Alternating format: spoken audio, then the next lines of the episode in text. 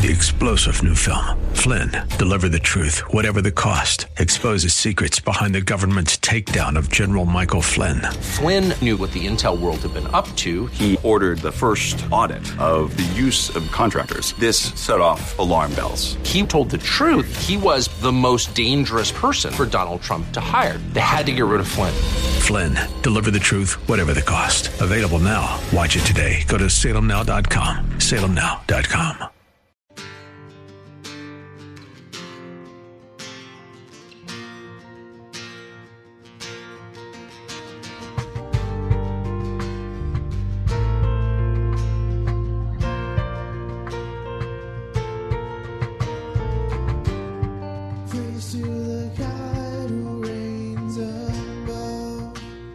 Hello, and welcome to In the Word, a ministry of Calvary Chapel of Orlando. We hope that God speaks to you today as we continue our study verse by verse, chapter by chapter through the Bible with Senior Pastor Will Ramirez. Today, as we continue with our study in the book of Acts, Paul, still on trial, shares the gospel and gives his testimony to Herod Agrippa. We'll pick it up in Acts chapter 25, verse 22. Once again, that's Acts chapter 25, verse 22. And so Agrippa said unto Festus, Well, I would like also to hear the man myself. And Festus says, You can hear him tomorrow, man. I don't know what to do.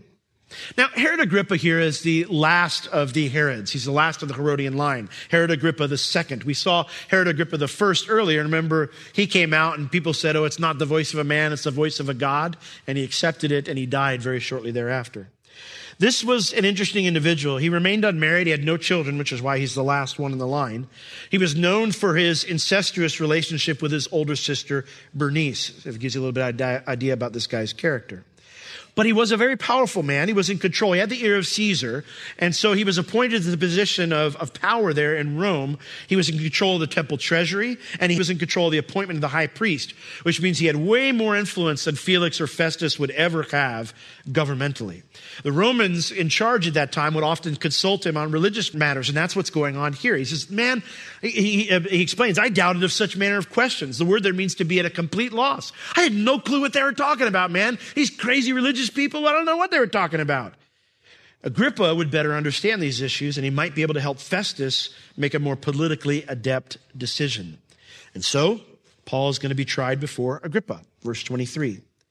And on the morrow, when Agrippa was come, in Bernice, with great pomp, a big, huge, lavish ceremony, and was entered into the place of hearing with the chief captains and the principal men of the city at Festus's commandment, Paul was brought forth. So Paul is going to have some kind of audience here. He's got every dignitary in town is going to have to listen to his voice. And you know, that's interesting because that's what God said he would do. It's part, it's a partial fulfillment of Acts 9:15, where he said, You would speak unto kings and magistrates and leaders among the Gentiles. And so here Paul is, with every dignitary in town at his attention. And Festus, he announces here, he said, King Agrippa, and all men which are here present with us, you see this man, and there's Paul. Everybody's dressed up all nice. It's a big, huge party. And here's Paul chained to two Roman soldiers, you know, comes out.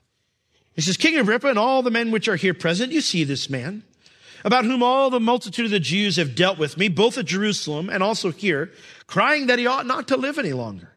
But when I found that he had committed nothing worthy of death, and that he himself had appealed to Augustus, I have determined to send him of whom I have no certain thing to write unto my Lord. That's interesting. That's a term of deity. When he calls Caesar Lord here, it's that idea of the family genus, the, the family deity is coming upon him and making him a God. That's why the Bible, when people say, oh, the, the Bible never says that Jesus is God. Jesus is Lord is a term of deity, okay? It is a term of deity. When they would say Kaiser, Caesar is Lord, they were saying that he is God. And so when we say, no, Caesar's not Lord, Jesus is Lord, right? We're saying Jesus is God. So, of whom I have no certain thing to write unto my Lord, wherefore I have brought him before you, and especially before you, O King Agrippa, that after examination is had, I might have somewhat to write. For it seems to me unreasonable to send a prisoner and not withal to signify the claims laid against him. Duh. You know, that's not a good idea. So at this point, Agrippa takes over the ceremony, verse 1 of chapter 26. Then Agrippa said unto Paul, You are permitted to speak for yourself.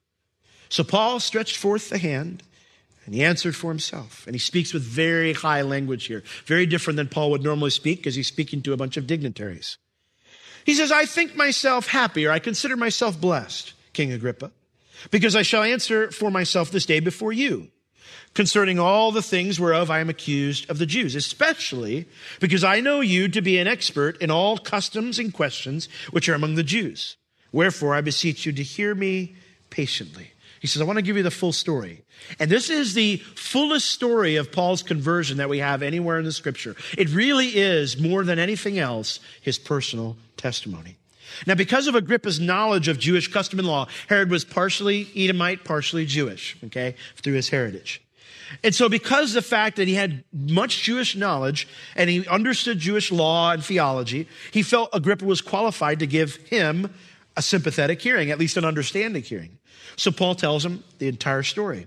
And in doing so, he, he preaches the gospel to everyone present. And so in verse 4, he starts off with his past and how it ties to his present. He says, My manner of life from my youth, which was at the first among my own nation at Jerusalem, all the Jews know which knew me from the beginning, if they would testify that after the most straightest or strictest sect of our religion, I lived a Pharisee. Immediately Herod Agrippa would know, okay, he was a Pharisee. He was a, he was, he believed the scriptures. He believed about living righteously and he was zealous, okay? And now I stand here and am judged for the hope of the promise made of God unto our fathers. Unto which promise our 12 tribes instantly or zealously or devotedly, perseveringly. It says we have served God day and night. For this hope, this is why we serve him day and night. We're trying to be faithful because of this hope to come. For which hope's sake, King Agrippa, I am accused of the Jews. Paul says, I'm a Pharisee. He says, it was ingrained into me to believe all the scriptures and to follow all of God's law. Now, by Paul saying that, he is giving an explanation to Agrippa because most of his accusers were the Sadducees. Now, the Sadducees, conversely, only believed in the first five books of the Old Testament. They only believed in the books of Moses. They didn't believe any of the other books were inspired. And so Paul says that this belief in what all the scriptures teach is what has brought him to this problem today. The, what he believes, the Bible says in its entirety in the Old Testament about the Messiah is what has brought him to this place. For he talks about that thing, that hope, the promise made of God unto our fathers, the hope that we just zealously and persevere knowing that it's coming. That's the hope of the Messiah. Paul says this has been our heritage since God set our people apart way back in Genesis to persevere in expectance of our coming Messiah. He says, I have taken my stance that this hope has come, and that's why they want to kill me.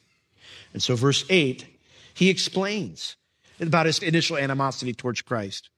He says, Why should it be thought a thing incredible with you that God should raise the dead? He says, You know, that's how I thought. This idea that the Messiah would come and die, it just didn't make any sense to me. And so my, initially, I, I had this animosity towards Christ, but he throws out the question, why should it be thought a thing incredible with you that God should raise the dead? Why should it be thought unbelievable that God could create the world in six days and rest on the seventh? Why should it be thought incredible that God could tell Noah to build an ark and flood the world? Why should it be incredible that a large fish could swallow a man? I mean, really, if he's God Almighty, is any of those things even weird to think about? I really don't have any problem with any of that stuff. See, when I look at myself, I'm only 40, 40 years old, I'll be 41 in two days. So I'm clinging to 40.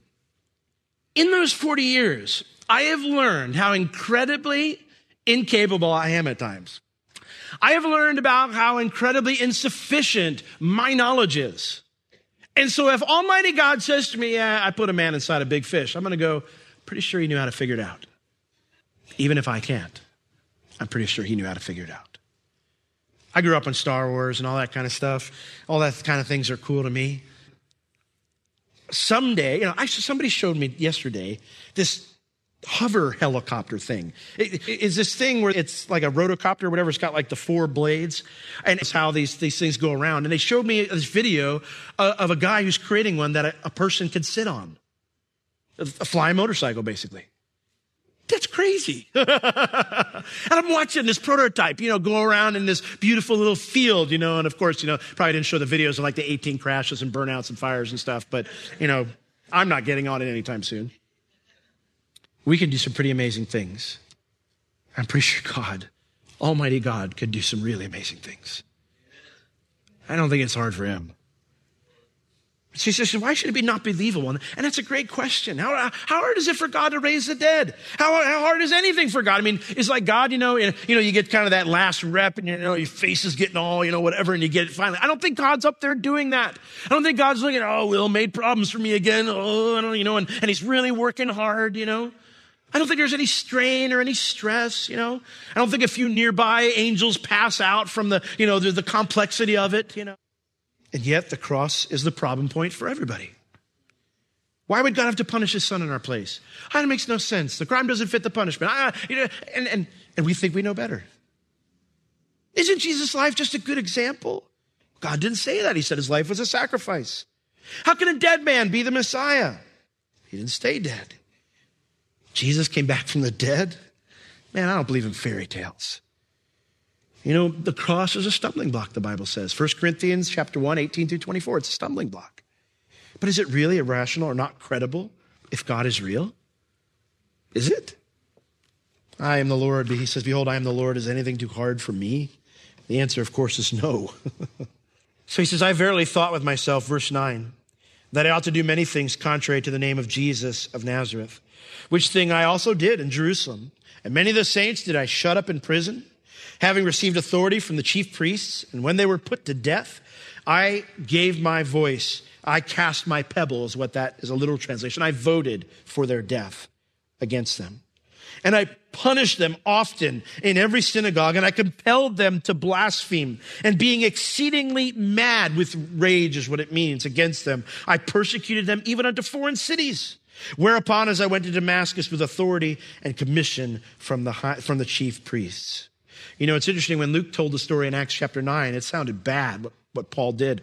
But here Paul gives his insight, his personal testimony of his emotions and his mindset at that time. He treated Christians like animals in his rage. And you know what? That shows that God's grace can save even the most violent sinner. Do you believe that?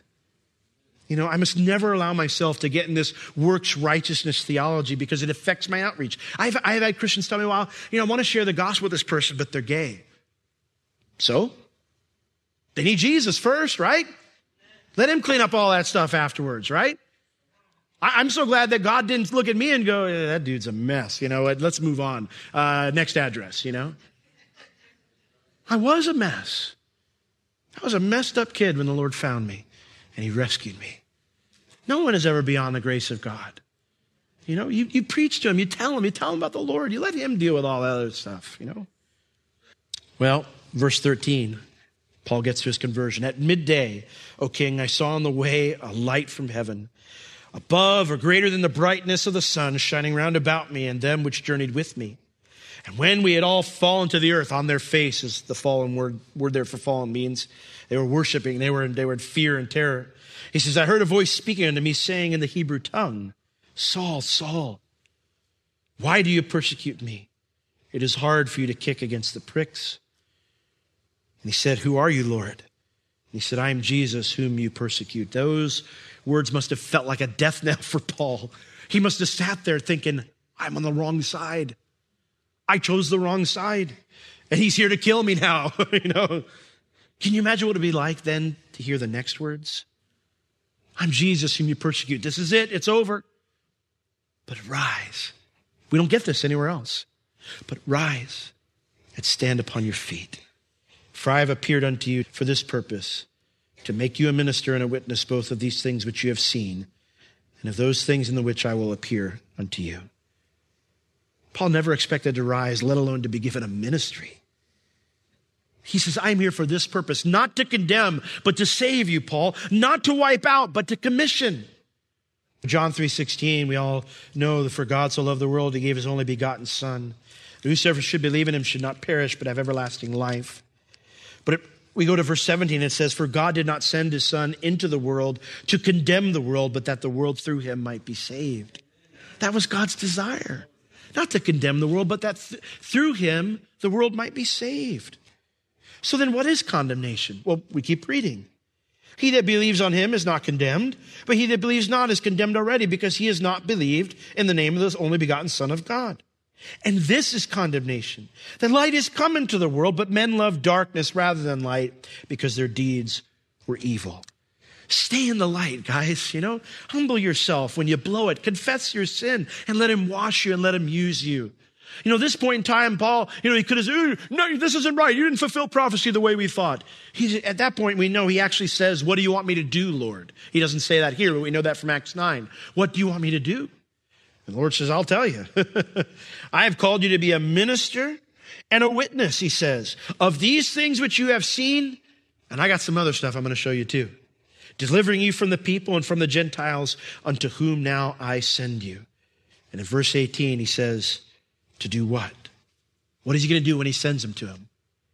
To open their eyes and to turn them from the darkness to light and from the power of Satan unto God, that they might receive forgiveness of sins and an inheritance among them which are sanctified by the faith that is me.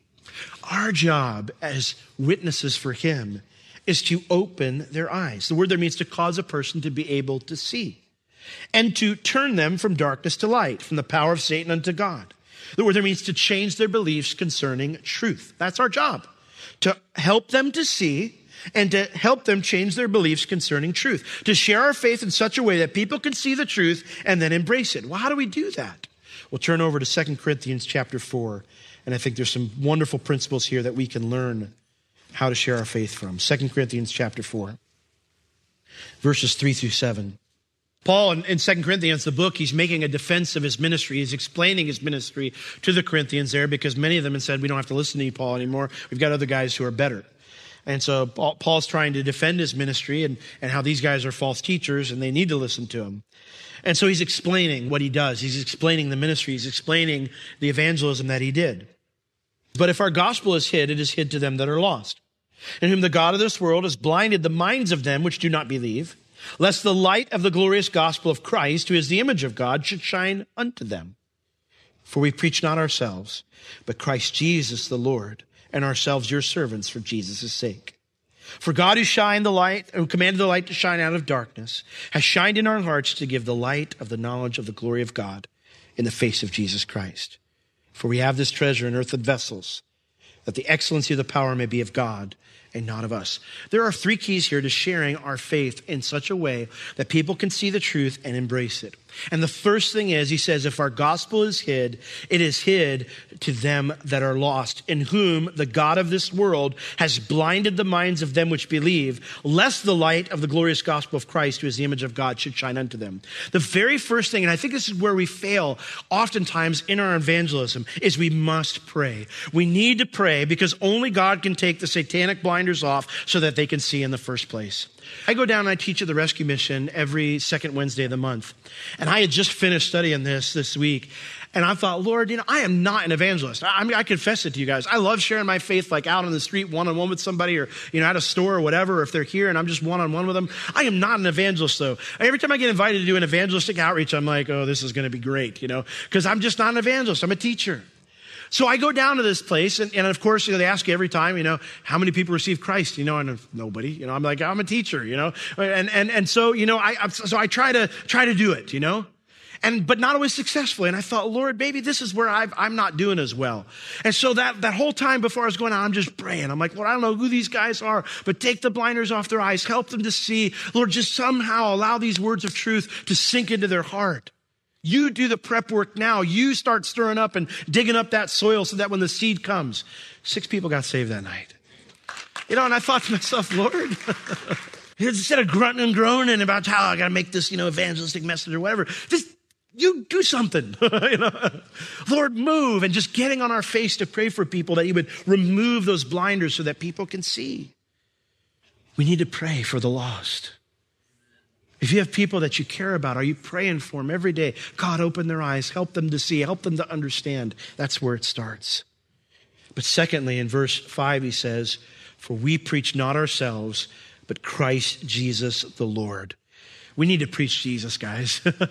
we don't preach a church. We don't preach a, political party. We don't preach anything else. We preach Jesus. They need Jesus. We preach Christ the Lord, it says. Christ Jesus the Lord. His mission, Christ. He's Messiah. His position, Lord. That is what we preach. We tell people who Jesus is, what he did for them, and what they need to do. That is our mission, okay? I still remember, and I've probably told this story a thousand times, but when I was working as a teenager for a restaurant, you know, I had all my coworkers and stuff. They were all hellions, you know. They just, none of them were living for God. I had one guy, to let you know, one of my managers, his nickname was Sin. Tells you. So, I mean, that's just, you know, that's the environment I was in. I loved it though. I was, I was, you know, but I was kind of like a bull in a china shop, you know. I didn't have that delicate ability to kind of minister God's love. I just, you know, was wrecking everything in sight.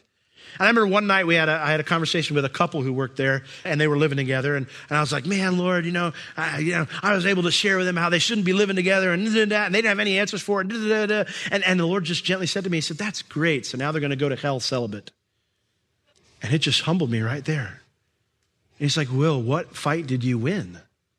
You know, Paul, at the end of his life, he said, I fought a good fight. That word good there, that means I fought the right fight. I fought the right fight. Which fight are we fighting? You know, we need to preach Jesus. This is where we can easily get sidetracked on secondary issues that don't matter when it comes to heaven or hell. We can talk about evolution later, but let's talk about this issue of Christ. What are you going to do with Jesus who is called the Christ?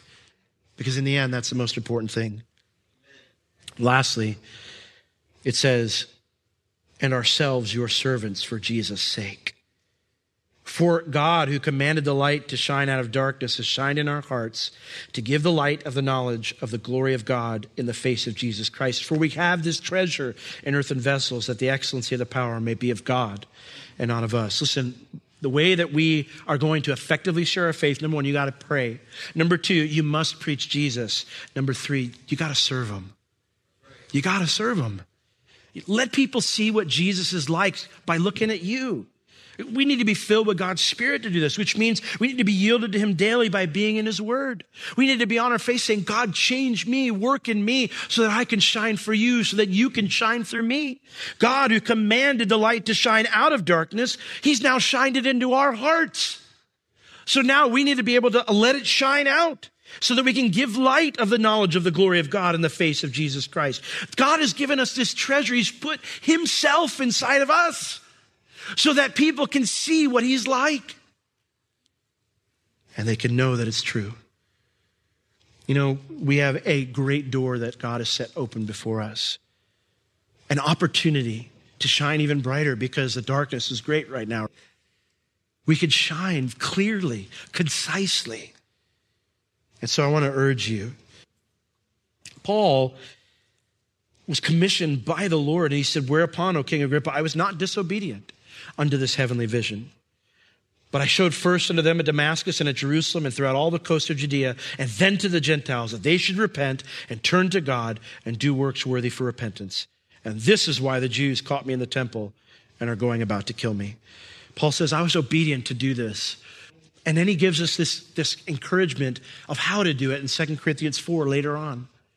To pray for the lost that God would open their eyes. To preach Jesus and not get sidetracked and to serve those folks that we're trying to reach out to. And this is the way that we're going to reach people. This is the way that we're going to see lives changed out of darkness into light, out of bondage to Satan into the freedom that God has given to us. Amen? Amen. Guys, you can do it, okay? I know maybe you had some bad experiences, or maybe you've never done it before and you're just terrified. But start off right now. I know that God probably brought some people to your mind as I, I talked about the lost. Maybe there's people at your work. Maybe there's people in your family. I know there's probably people who came to your mind. And I want to encourage you. First thing to do is to commit and say, Today, I'm going to start praying for them every single day. Every single day. God, open their eyes. Give me an opportunity to talk about you and to shine. Amen?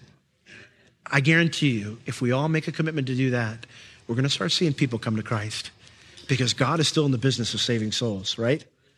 Lord, it is so crazy to think that we have this treasure in these earthen vessels, Lord, these bodies that you've designed from dirt. Here we are. You've given us of your spirit. And so, Lord, today we want to commit to you freshly and newly. We want to be faithful witnesses, Lord. We want to be those who pray for our lost friends loved ones and coworkers and neighbors. Lord, we want to be those who, who don't get sidetracked, but, but stay on the main thing, Lord, to, to preach Jesus. And lastly, Lord, to serve them. And Lord, we need you to fill us with your spirit. We need that treasure, Lord. We need you to just indwell us and overcome us, Lord, to, to change us. We need you to, to set us free in the areas that hold us back, that we're so focused on our own problems that we, we don't even see the outreach that's right in front of us. And so we yield ourselves to you today, Lord. Have your way in us. Mold us and shape us. Lord, that we give ourselves to you. We want to be faithful witnesses. Give us boldness now, we ask in Jesus' name. Amen. Amen. This has been In the Word with Pastor Will Ramirez, a ministry of Calvary Chapel of Orlando. You can listen to all of Pastor Will's sermons and find other valuable resources online at www.calvarychapelorlando.com or on the Calvary Chapel Orlando app, available on iTunes and Google Play. If you have any spiritual or physical needs, please contact us. We would love to pray for you and assist you in any way we can. You can reach us at Calvary Chapel Orlando at 407 523 0800 during our office hours Tuesday through Friday, 9 a.m. to 4 p.m. Thank you for joining us today. We will see you next time as we continue to learn, walk, and live in the Word.